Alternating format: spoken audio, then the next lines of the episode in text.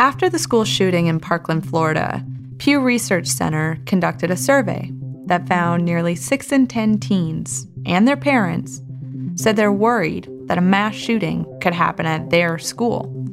One out of four say they're very worried. Surveys show that most Americans view gun violence as a big problem. But would it surprise you to hear that the biggest part of the problem isn't mass shootings? Actually, mass shootings are rare, statistically speaking, and even school shootings don't happen as often as they used to. The vast majority of gun deaths, arguably the biggest gun problem, is actually suicide and yet we don't often talk about it. That's a perception gap.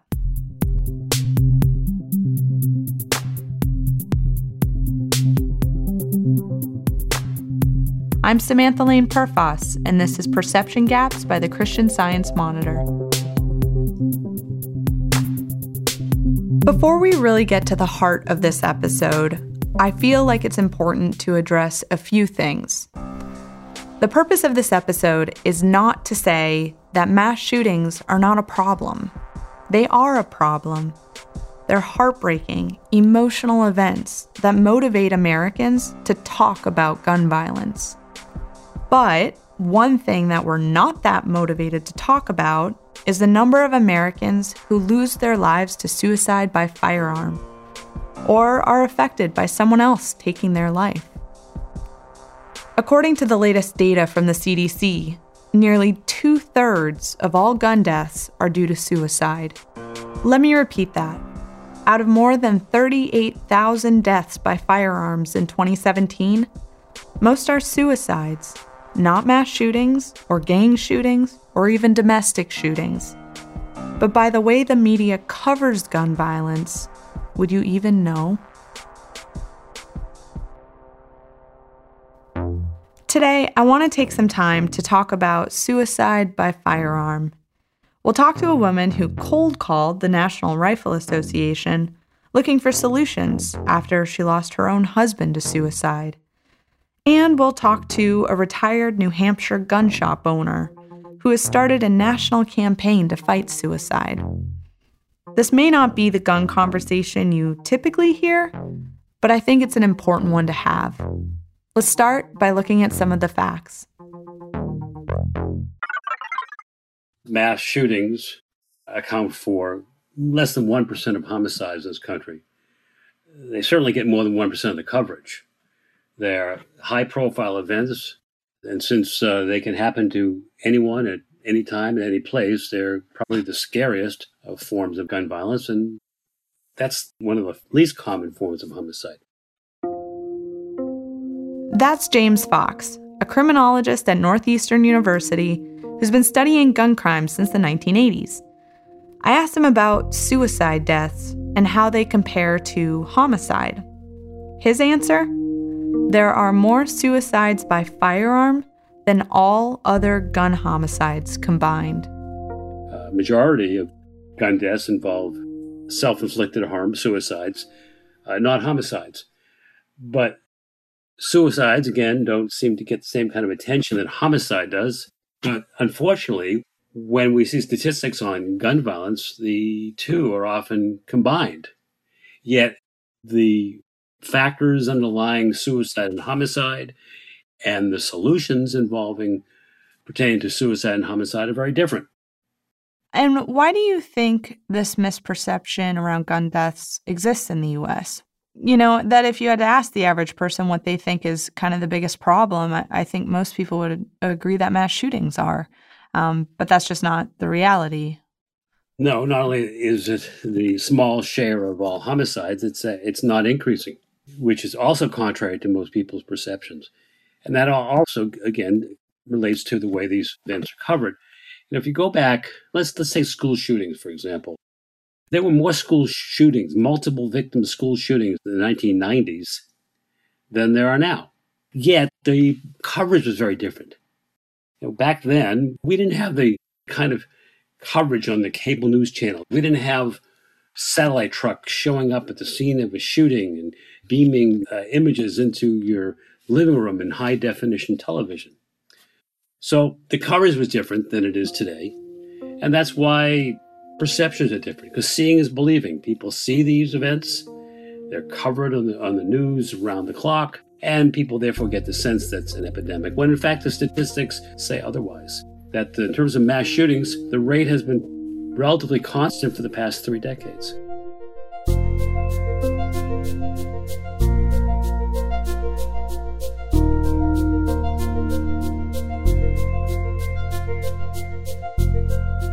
you know, as you know, gun policy is is one of the most divisive science policy questions. It's very tied to partisan views. So, you know, if you tell me your party affiliation, I have a pretty good idea of a lot of your ideas about gun policy. Andrew Morral is a senior behavioral scientist at the RAND Corporation. For the last few years, he's been leading a project called Gun Policy in America. You can find it on their website, and you should look it up because it's really cool and interactive. The project shows the different research that's been done around the effectiveness of various gun policies. One problem they've identified is a lack of research. And another problem is the quality of the research that has been done. Let's pick up here with our conversation. You mentioned that it kind of seems like there's not actually that much research or data or studies that kind of look at the effects of policy. I'm just curious, why is that? Why isn't there more data out there? Well, one reason is that for the past 20 years, the US government has systematically avoided funding research in this area. You know, up until about 1996, the CDC was uh, investing some money in uh, gun violence research. Then in 1996, Congress passed a uh, or a rider to, to an appropriations bill called the Dickey Amendment that said that CDC couldn't be uh, engaged in research that was advocating for different uh, types of gun laws. And since then, the CDC really hasn't been engaged in any research or very little research on gun violence. Do we know why the federal government decided to stop? Well, Congress was upset about the research that was being done at CDC, and some members of Congress believed that it was serving an advocacy function rather than primarily a research function. Uh, and so they passed that amendment. I don't know about you, but that fact right there blew my mind. The federal government hasn't been investing in gun policy research, which may explain why, one, there isn't that much research out there, and two, some of the research out there has questionable quality. I can't help but think that maybe agreeing that we need better research could be the common ground, a way to start identifying our blind spots so we can better identify the right solutions. Anyways, I wanted to talk to Andrew about the research that is out there and what experts agree and disagree on. So let's pick up. So, looking at the project that RAND Corporation has done based on the research that you guys are able to look at, it seemed to me that most experts and maybe even the public agree on what the outcome should be, such as you know reducing deaths, um, but that there's a lot of disagreement over which policies would be the most effective in achieving that. Is that accurate? Yeah, that's right. We did a survey of about 100 gun policy experts and advocates, asking them what they thought the effects of different gun policies would be. There were several laws where there was sharp disagreement on the effects. And as you said, we found was that the laws that people like are laws that they believe will uh, reduce gun deaths. That seems to be a top priority for everyone. On these laws where there's disagreement about the likely effects, there's real disagreement on whether they're good laws or not. So, for instance, uh, stand your ground laws, the uh, experts we surveyed who favored more permissive gun laws thought that stand your ground laws should reduce gun deaths and homicides in particular because they think that it'll serve as a deterrent for people if they know that other people are armed and, and don't have a duty to retreat in the case of a confrontation. In contrast, the experts who favor more restrictive gun laws believe just the opposite. They think that laws like Stand Your Ground are much more likely to increase homicides and gun violence.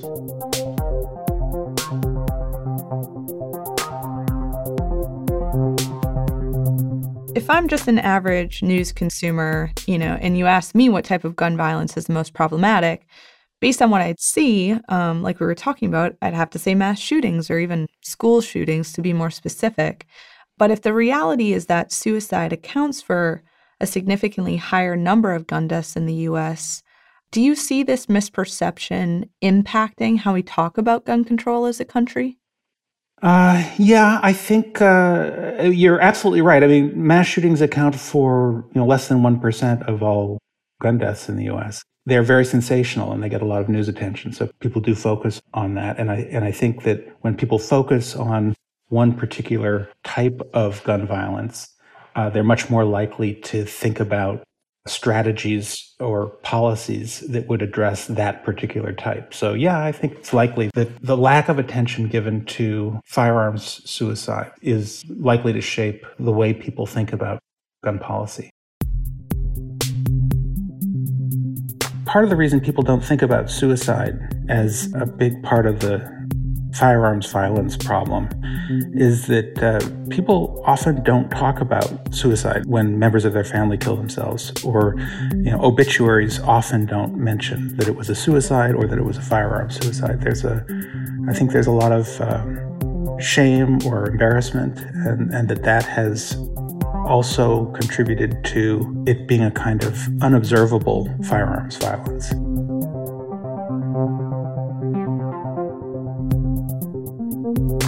In 2011, my late husband, or my husband died by suicide. His name is Matt Adler. And so he ended his life with a firearm.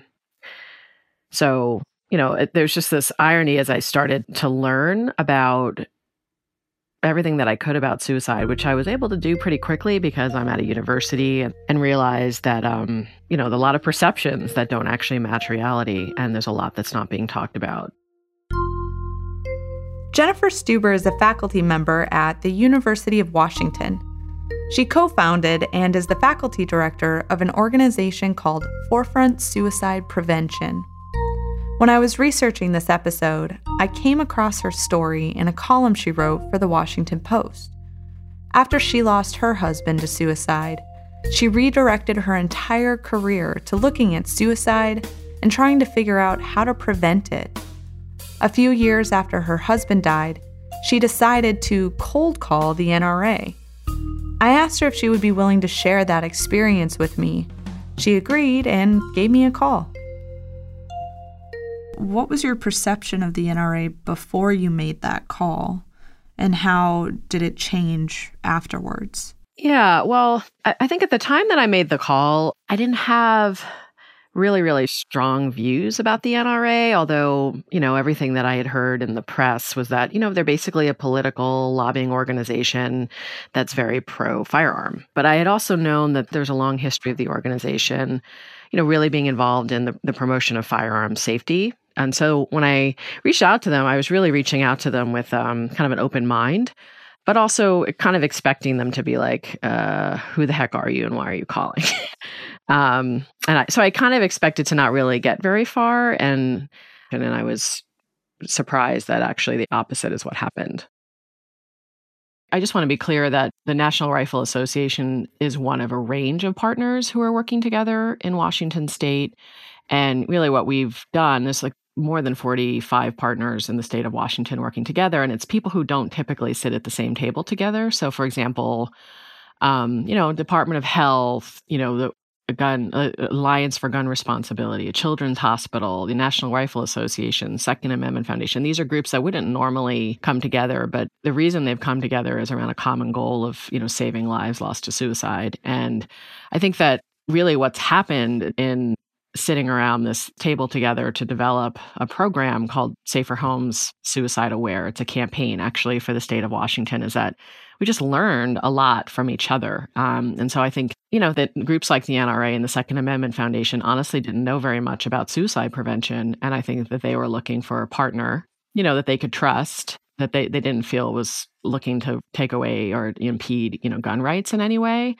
Um, they were looking for somebody who was really wanted to focus on, you know, suicide prevention in terms of, you know, community based education. And there's a lot of common ground there that I did not anticipate necessarily from the outset would be there.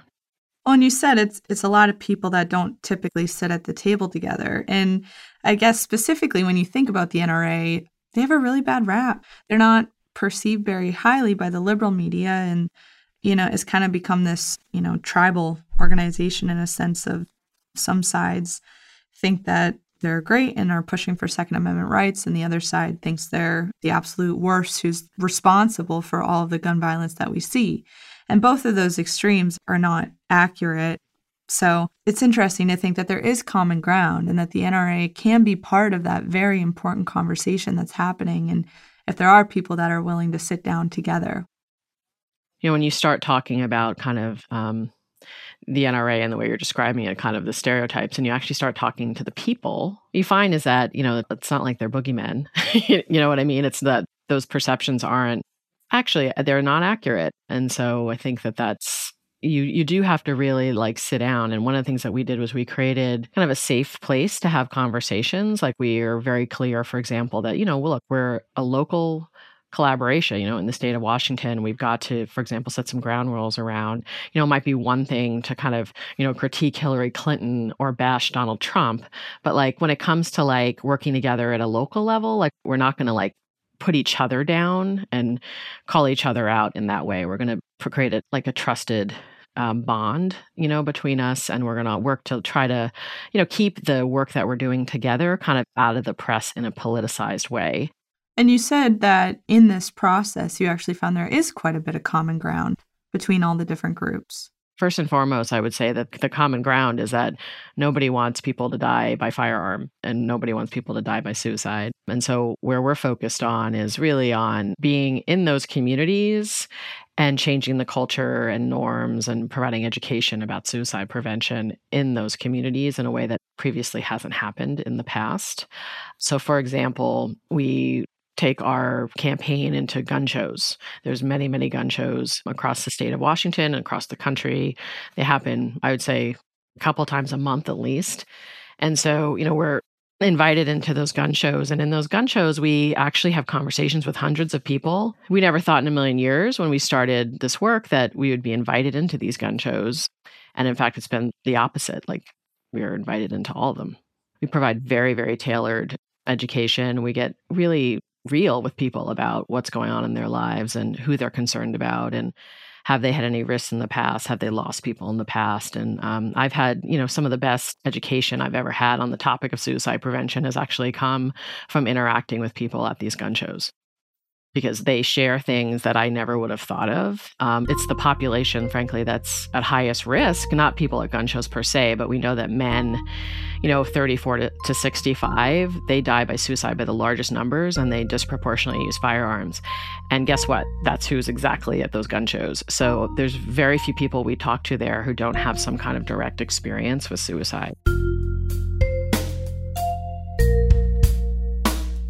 With a gentleman who came up to the booth and was kind of stoic and was really hard to get into a conversation. And, and he ultimately ended up revealing that his brother had died by suicide like 22 years earlier, and that the only person who actually knew that truth, that he had really talked about it with, was me, other than his, his own mother. And then he hadn't talked about it in 22 years. And he just completely got very emotional at this but it was it was an amazing thing like you could tell that he really appreciated the opportunity to kind of let it go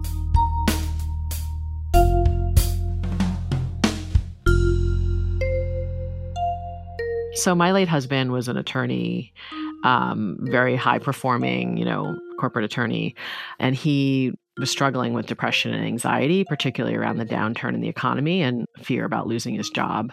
And the, his symptoms were very, very intense and were you know, they were trying lots of different medications and therapies, and nothing really felt like it was working for him. And so he reached a place of hopelessness. And then, so in my case, like I didn't understand his risks really there. I didn't actually, suicide wasn't on my radar, uh, like it isn't for a lot of Americans. We don't talk about it, uh, definitely not we're talking about a lot more these days, but you know, wasn't something that I really thought was really within the realm of possibility. And um, he ended his life. He bought a firearm, and he, you know, ended his life. He went through a background check, and you know, it was premeditated in the sense that he bought that firearm. But I do believe that, you know, like the person who sold him the firearm, for example, was assumedly one of the last couple of people who saw my husband alive. And I have yet to find a firearms retailer who hasn't had some level of concern around this issue and some level of willingness to do something about it.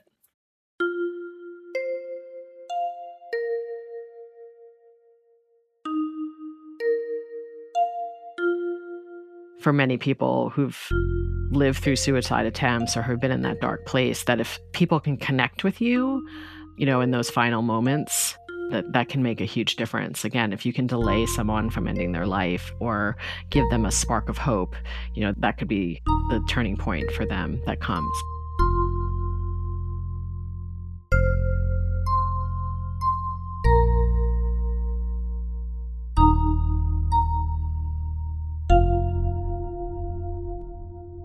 My name is Ralph D'Amico, and uh, for the last, uh, well, since 1973, right out leaving the service, I worked in a firearms store. I came from a from an anti-gun family. My my my mother was uh, grew up in a farm in Canada, and she just didn't like guns. My father was in World War II, and he, after he got out of World War II, he could care less. On my first exposure to a firearm, I was I was at my grandfather's farm in Canada and spotted his 22 rifle up on the wall, and oh boy, I was Grandpa, is that your is that your rifle? Yeah, you want to go shoot? And my mother just went right through the ceiling. And when I got out of the service, I needed something to do, and I said, I think I'll go see if I can get a part-time job in my favorite gun store. That was it. I went from a part-time job to a full-time job to owning it, and uh, here I am today.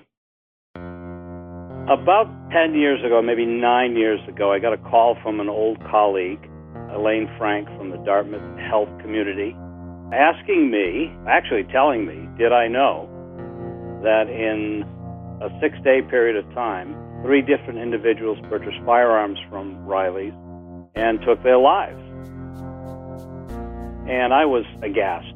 Uh, I was aghast because we had always prided ourselves as a socially responsible firearms store, in that we always trained our employees that no sale was more important than the comfort level that you, you should have between the buyer and the seller. And the way we did this was we said, look, you know, if, if anything tips you off, possibly something being not correct, not right with the individual that wants to buy the gun, you are to shut down the sale, and then we'll figure a way to maneuver around the situation. But by no means sell a gun to someone who you think is either incapable, either because they don't have firearms knowledge, or under duress or stress or, some such thing. Under no circumstances do we ever want to do that. We somehow in this six day period missed three people.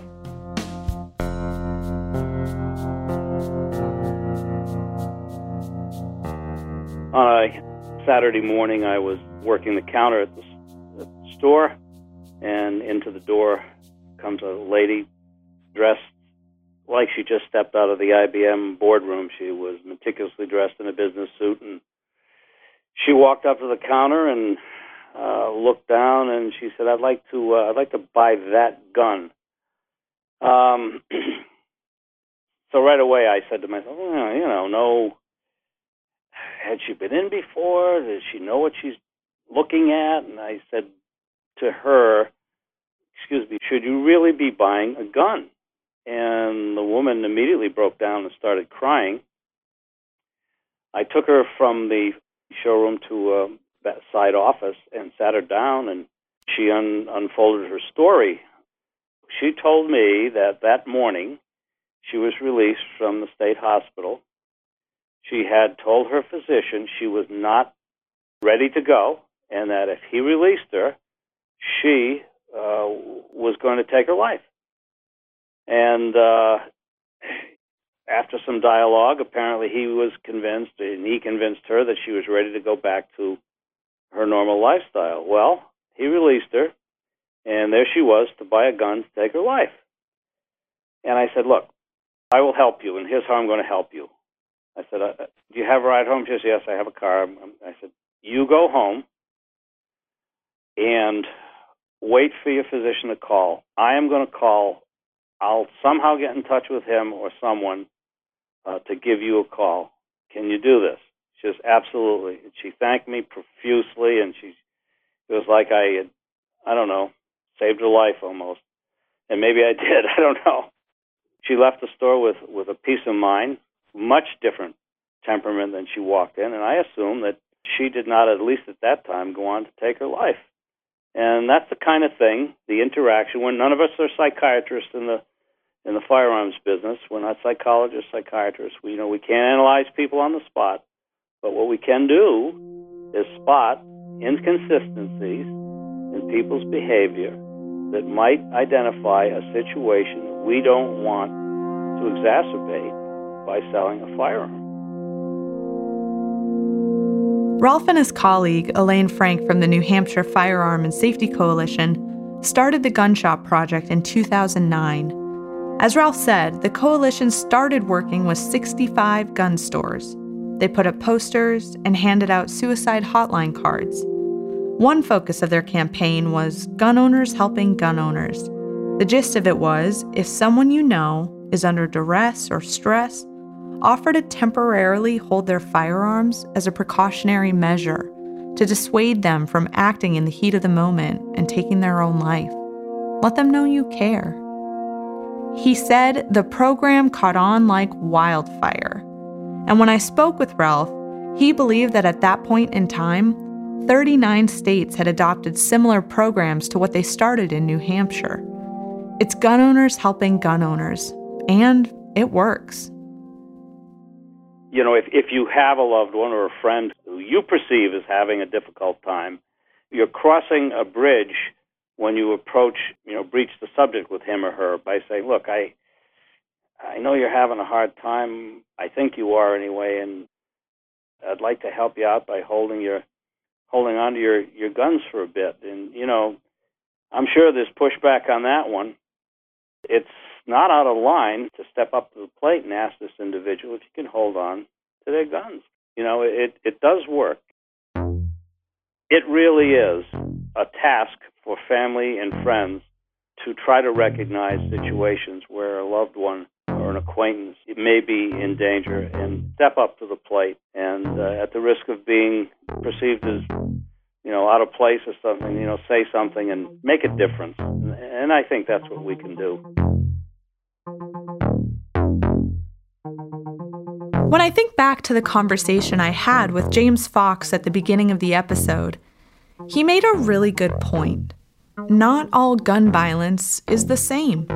Homicide, mass shootings, gang violence, suicide.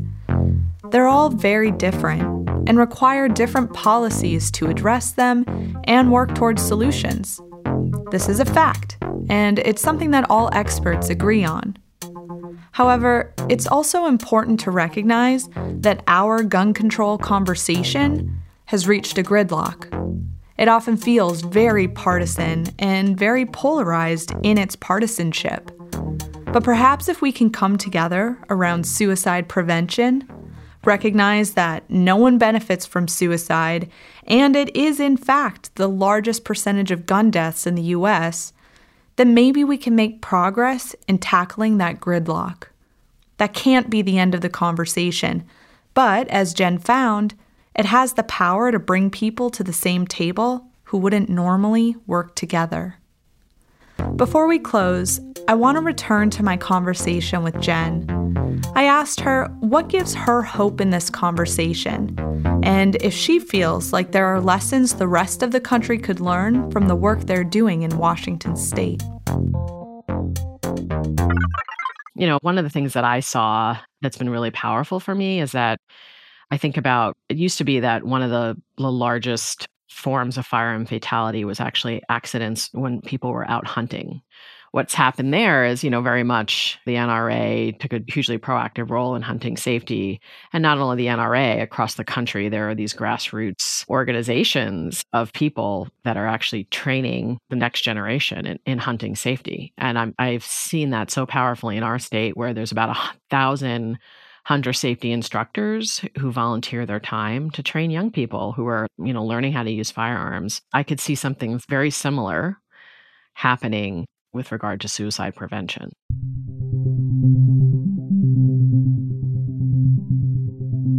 we're not going to solve, you know, our nation's hardest problems, you know, such as, you know, the number of lives we're losing to suicide unless we can actually come together and work through possible can come up with possible solutions that's really important um, when we talk about reducing suicide when we talk about reducing you know mass shootings et cetera like we do have to figure out a way to have more civil conversations and to not just be looking to score political points or for the latest headline. So I think that there's a lot that we could be doing, that we can learn from this experience. It is possible to actually have a conversation about this issue across the political aisle, across you know groups that often don't collaborate.